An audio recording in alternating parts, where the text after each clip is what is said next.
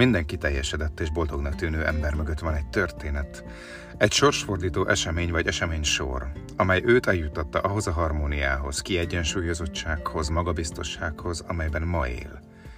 Hisz mindegyikük azért van ma ott, ahol van, mert képes volt tanulni, felemelkedni élete legmélyebb pontjairól, így változtatva azokat sorsfordító pillanatokká. Ezen a podcast csatornán az Everness Akadémia tanárai és előadói mesélnek saját mélységeikről, sorsfordító pillanataikról.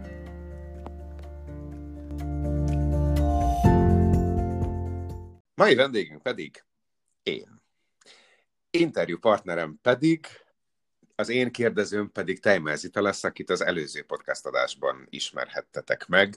Egyébként hallgassátok meg azt az adást is, mert nagyon-nagyon érdekes témát hozott nektek, nekünk, mindannyiunknak.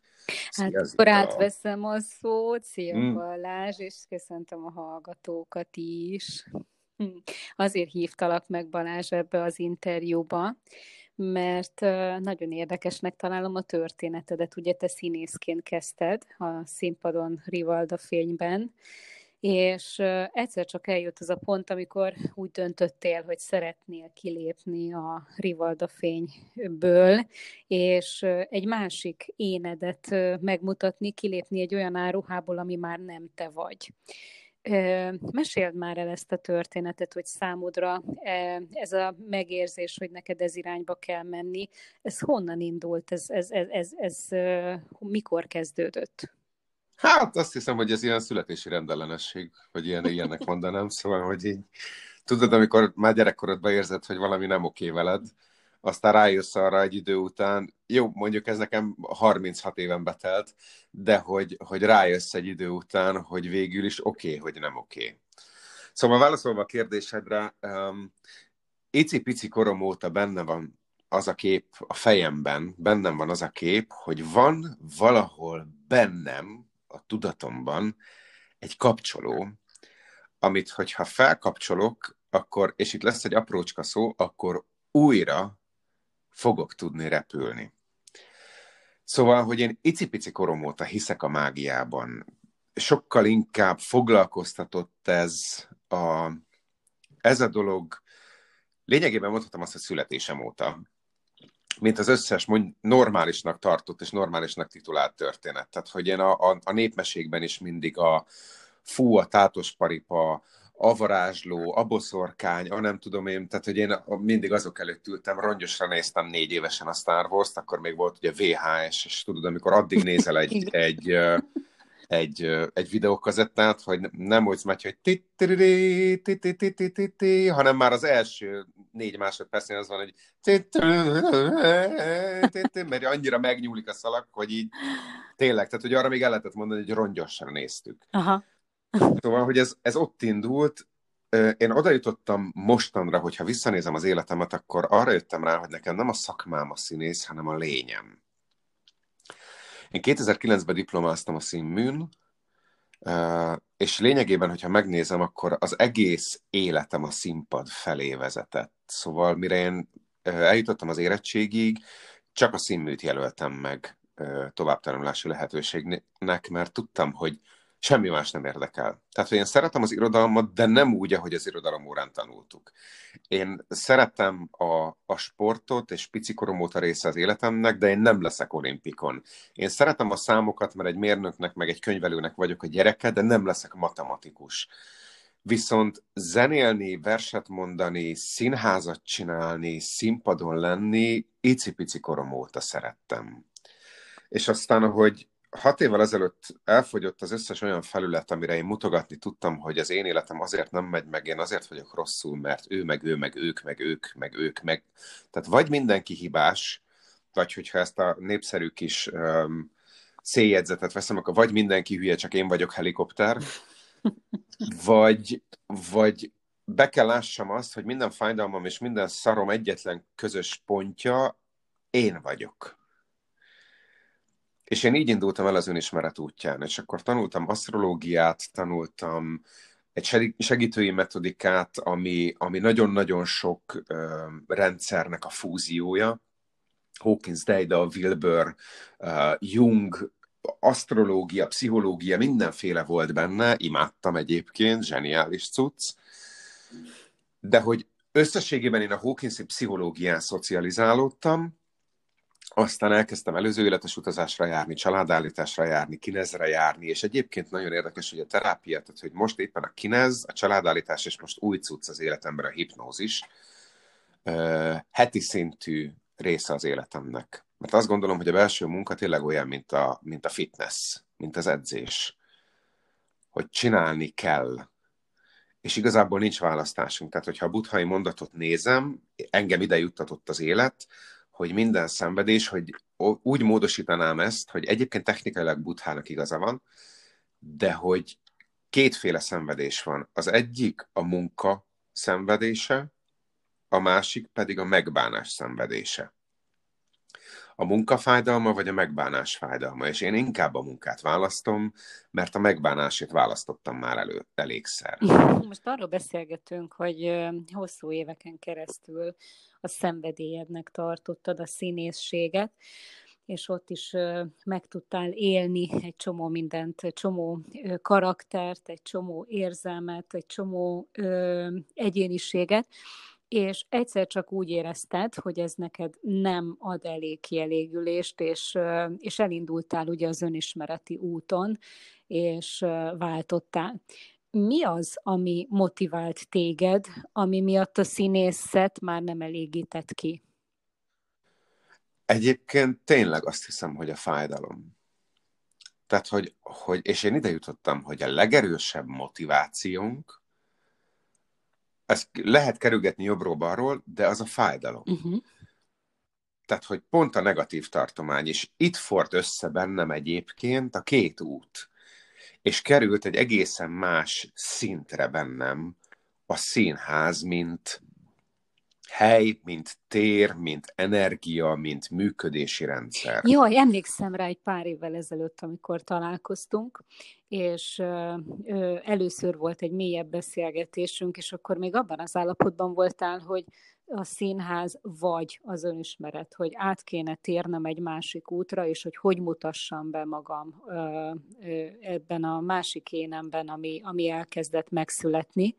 És most azt veszem ki a hangodból, hogy rájöttél arra, hogy nem vagy-vagy, hanem is-is. Igen, pontosan. Uh-huh. Hogy a kettő ugyanaz.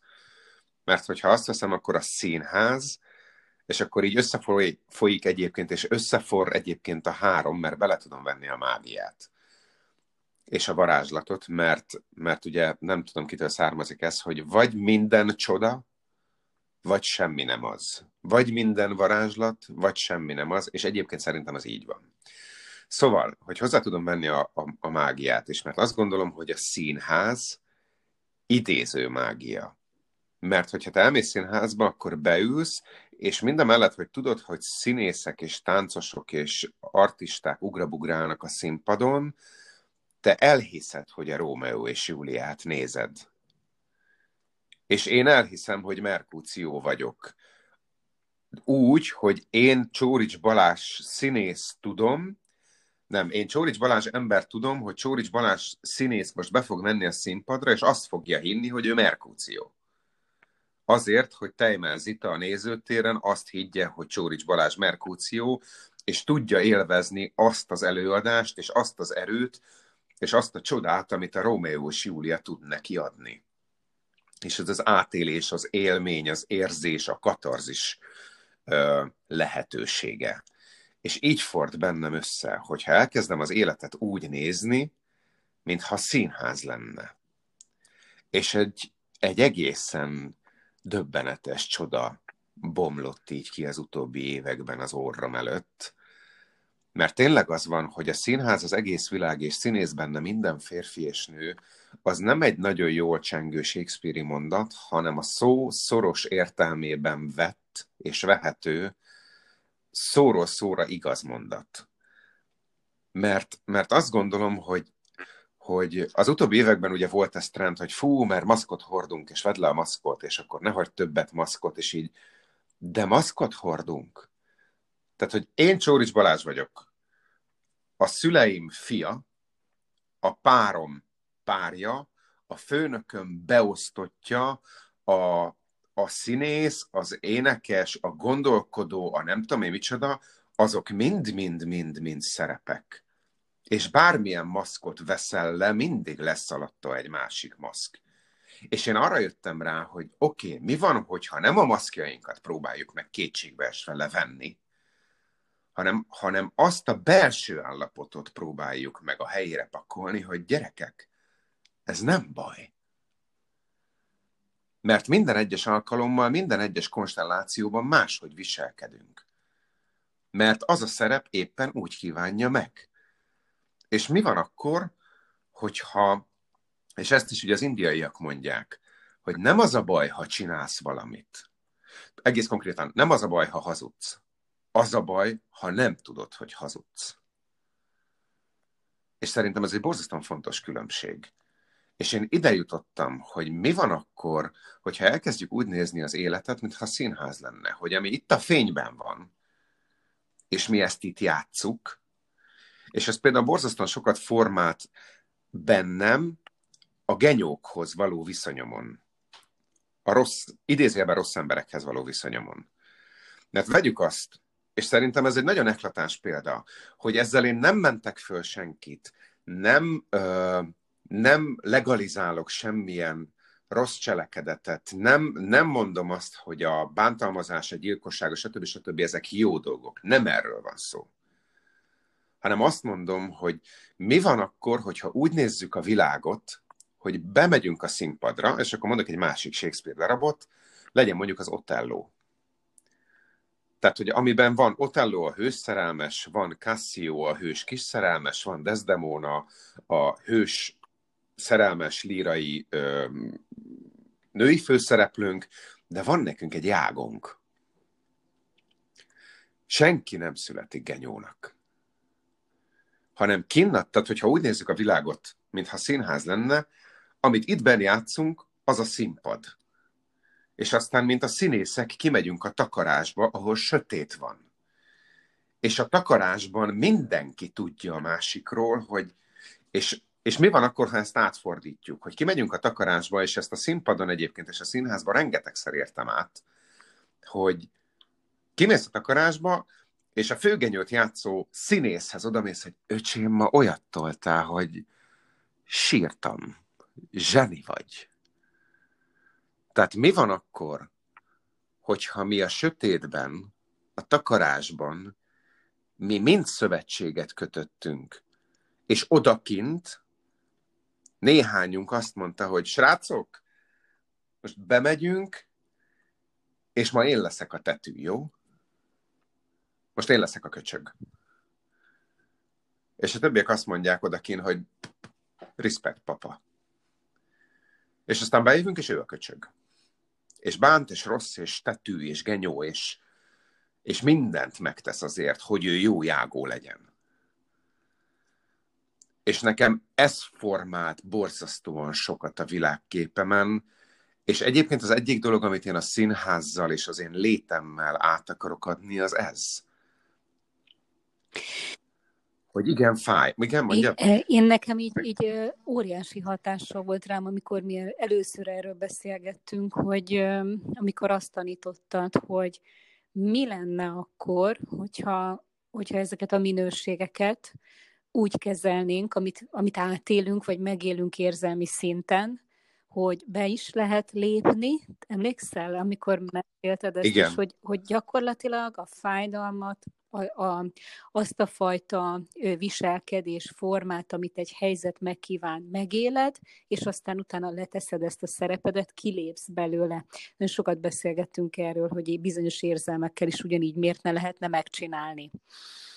Nekem folyamatosan ez pereg előttem, hogy ez mekkora tanítás volt részedről. Na, ez nagyon érdekes dolog, és köszönöm, hogy, hogy ezt behoztad, hogy igen, tehát hogy én oda jutottam, hogy technikailag egyébként az, a színész, és erről most nyilván nyithatunk szakmailag egy hosszú vitát, de hogy én, én ide jutottam, és vállalom, hogy ez az én privát civil véleményem, hogy a színész nem az, aki bele tud lépni egy szerepbe, és abban azt az anyám úristenét, hú, de zseniális, hanem az, aki ezt le is tudja tenni. Hm. Tehát, hogy a színpadon vagy Joker, és nem az életben. Tehát, hogy a színész szerintem tényleg az, aki így azt mondod, hogy Joker, Joker vége. Szóval nagyon-nagyon fontos része az, és egyébként igen, tehát hogy amiről beszélgettünk annól, és ezt, és ezt így gondolom, hogy a színháza bizonyítéka, arra, bizonyítéka annak, és a szín, minden egyes színész, és egyébként minden egyes művész, hogyha így viszont, tehát hogy tök mindegy, hogy ő énekes, táncos, zenész, festő, keramikus, stb., azok mind-mind-mind létállapotok, mind-mind-mind érzelmi állapotok, amiben alkotunk. És az innentől kezdve kiterjeszthető egyébként bármilyen szakmára. De amikor alkotunk, akkor érzelmeknek adunk testet. Ezt csinálja a színház. Tök mindegy, hogy táncolod, énekled, zenéled, prózázod, mondod, akármit csinálsz, és tényleg az van, hogyha megnézel egy filmforgatást, vagy megnézel egy színházi próbát, akkor az van, hogy A-nak instrukcióosztás van, igen, és akkor neked ott egy picit vegyük mondjuk tényleg klasszikusan a párbajt a Rómeóból, ahol van nekünk egy Tibátunk, aki meg akarja ölni Merkúciót, van nekünk egy Merkúciónk, aki nem akarja megölni Tibátot, csak játszik, van nekünk egy Rómeónk, aki fejvesztve próbál valahogy békét teremteni, van nekünk egy Benvóliónk, aki, aki ilyen partalan tehetetlenségben ott vekeng ebben az egészben, hogy úristen mit csinálja, és van nekünk egy népünk. És az van, hogy ott van fönn, mit tudom én, 30 ember a színpadon. És akkor ilyenekről beszélgetünk. Tehát, hogy ez mennyire, ha így, így nézzük, ez mennyire kattant, és ugyanakkor meg mennyire, amit te mondtál, borzasztóan mély tanítás. Ott egy rendező, aki azt mondja, hogy figyelj, amikor leszúrod Merkúciót, akkor ne, ne a derekához, hanem így a, a melkasához, meg így a hóna alá szúrj egy kicsit, jó? Mert hogy nekem látnom kell, hogy ő hogy, és akkor egy picit for, és mindenki tök civilben full higgadtan izé, végighallgatja, igen, és akkor én odaszúrok, és akkor úgy csinálom, és aztán utána átugrok, és aztán átszaladok, és aztán nem tudom, hogy micsoda. Oké, okay, kész vagytok, mindenki beáll a helyére, tessék, és megelevenedik egy teljesen másik jelenet amikor nem Balázs, meg Zita, meg Pisti, meg Géza, meg nem tudom én kik vannak a színpadon, hanem Tibát, Merkúció, Benvolio, Rómeó, Júlia, Róza, és a többi, és a többi, Montágok és Kapulettek ölik egymást, és amikor elhangzik az, hogy ennyi, akkor mindenki kivált. Szóval, na milyen volt? És ez a csoda. És ezt hogyan tudod interpretálni a hétköznapi életünkre? Egy picit, picit hozzuk már le ide a földre, a mi életünkbe is, hogy, hogy hogyan tudjuk ugyanezt mi a gyakorlatban megvalósítani. Úgy, hogy ugye, ahogy fejlődik az önuralmunk, és ahogy elkezdünk egyre képesebbek lenni, és fontos szerepe van egyébként ebből kifolyólag a képzésnek, hogy borzasztóan érdekes, amit mondtam az elején, hogy én Csórics Balázs tudom, hogy Csórics Balázs színész most be fog menni a színpadra, és azt fogja mondani, azt fogja hinni, hogy a Merkúció. És ha ezt elkezded áthúzni az életedre, akkor rájöhetsz arra, most mondok egy fiktív párkapcsolati példát, hogy, hogy én Csórics Balázs minden egyes párkapcsolatomban azt játszottam, hogy Én, Csórics Balázs, minden egyes kapcsolatomban, per általában az emberekkel azt játszottam, hogy engem nem ért meg senki. És hogyha így nézzük, akkor, akkor föltenném a kérdést, hölgyek, urak, hogy ha végignézitek a párkapcsolataitokat, akkor a Rómeó és Júlia történet megváltozott-e, vagy csak lecseréltétek a helyszínt, a díszletet, meg a szereposztást. És ez egy borzasztóan Abszolút. fontos kérdés. És szerintem uh-huh. így lehet áthúzni az élet, hogy a Rómeó az New Yorktól Tokióig mindenhol a Rómeó.